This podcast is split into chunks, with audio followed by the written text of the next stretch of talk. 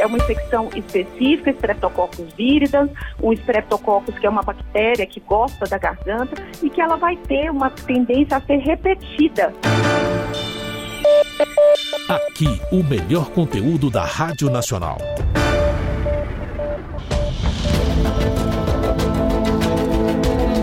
Eu sou Edileia Martins e neste episódio do podcast eu convido você a acompanhar um bate-papo com a cardiologista da Santa Casa de São Paulo e membro do Comitê Científico do Instituto Lado a Lado pela Vida, doutora Ariane Macedo, sobre os crescentes números de casos de valvopatias no Brasil. Mas o que é exatamente valvopatias? Será que traz impactos ao nosso sistema de saúde? Então, venha descobrir agora. A gente está alertando sobre as valvopatias, que são problemas das válvulas do coração. Né? Então, o coração ele tem a função de bombear o sangue para frente, como uma bomba mesmo, uh, levando o sangue a todos os órgãos que precisa. Para acontecer esse bombeamento, o sangue precisa passar por algumas cavidades, como se fossem pequenos quartos que têm portas que abrem e fecham. Essas portas, fazendo uma analogia aí é, simples, são as válvulas. Né? E essas válvulas, elas precisam funcionar de maneira adequada para que o coração consiga fazer a sua função de bombear o sangue. Pois bem, existe uma doença chamada de cardiopatia reumática, que não tem a ver com o reumatismo que a gente habitualmente é, ouve falar, que é aquela doença das juntas, né? Reumatismo uh, uh, das, da articulação, mas sim uma doença que é causada por uma infecção de garganta na infância, que é extremamente comum, né? Acho que todos nós já tivemos amigdalite, é aquela inflamação na garganta com pus, que dá febre, né? Uhum. E essa infecção, em algumas pessoas, quando não curada de maneira adequada, ou quando acontece várias, várias, várias infecções ao longo da infância, essas bactérias podem criar um problema nas válvulas do coração, nessas portinhas. Então, é uma doença que acontece em pessoas que são infectadas por essas bactérias da garganta, que é uma coisa comum na infância, mas que às vezes não tiveram oportunidade de serem atendidas por um médico que fez a prescrição de antibióticos, ou não tomou o antibiótico certo, ou não tomou na dose certa, duração certa, e acaba acontecendo essa, esse problema na válvula. O, a questão é que esse problema acaba demorando muito a ser identificado e pode levar a problemas muito sérios no coração, até mesmo necessidade de fazer uma cirurgia, uma cirurgia de peito aberto mesmo, uh, para poder trocar essa válvula.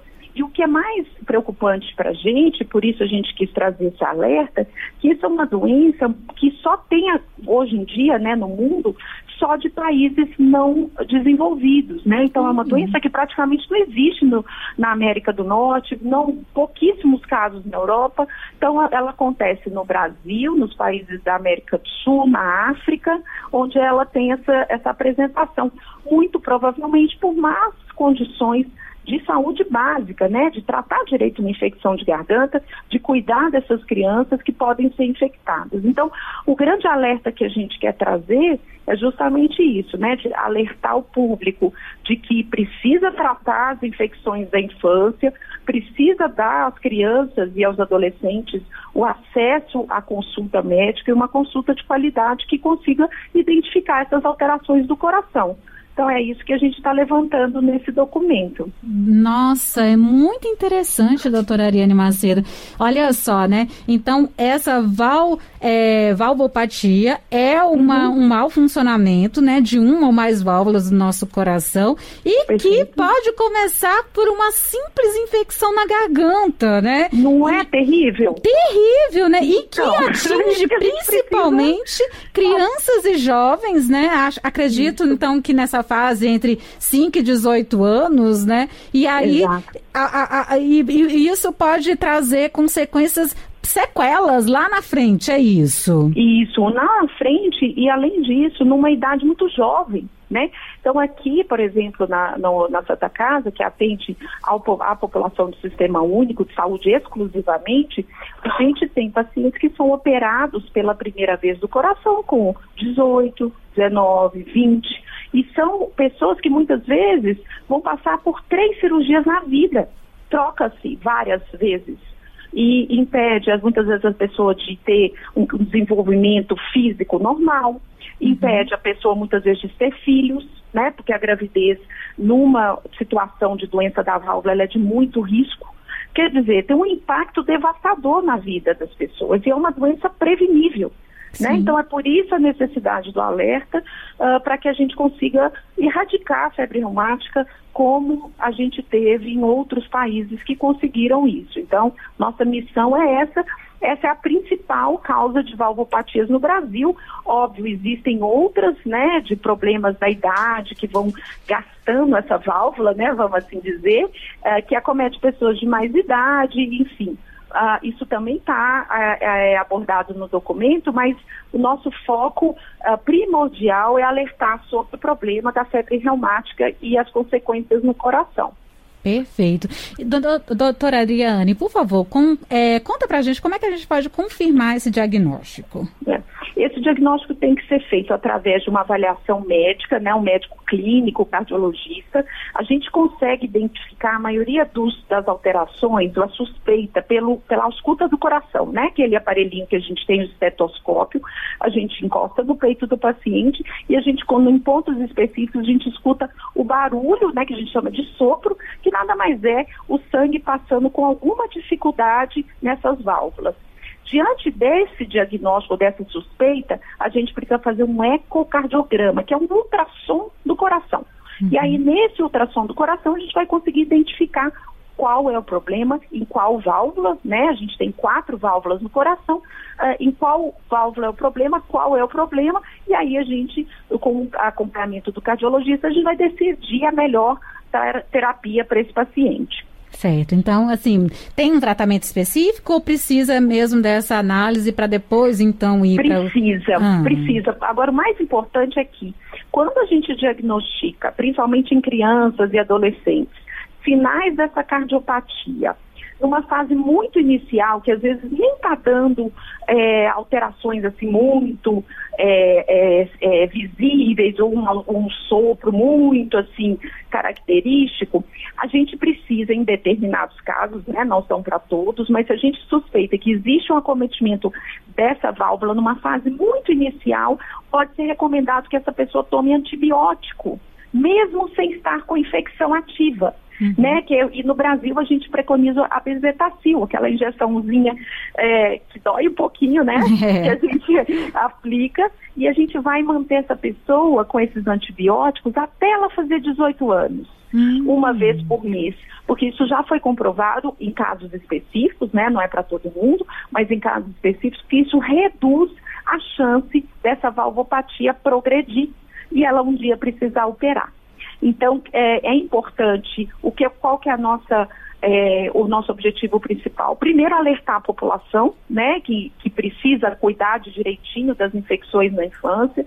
Uh, alertar também o sistema de saúde de entrada dos pacientes, né, a UBE, a Unidade Básica de Saúde, o postinho, para que, diante de um quadro desse, de infecção numa criança ou no adolescente persistente, que se faça o acompanhamento, isso a gente tem as diretrizes médicas que são disponíveis, e que a gente consiga oferecer um tratamento adequado numa fase uh, inicial e numa fase que seja efetivo para os pacientes. Esse é o grande motivo desse documento e desse movimento que a gente está fazendo. Com certeza. Eu até li uma, um release de vocês, né, contando, né, que a, a, incidência da doença no Brasil é de 30 mil casos por ano e a infecção uhum. é responsável por 70% dos casos de doenças valvárias no país, né? Isso. E que muitas vezes o custo do tratamento de, da febre reumática para o SUS fica atrás apenas do gasto com a AIDS. Então é muito sério isso, né, doutora? É muito sério, muito sério. E a gente tem que fazer a nossa parte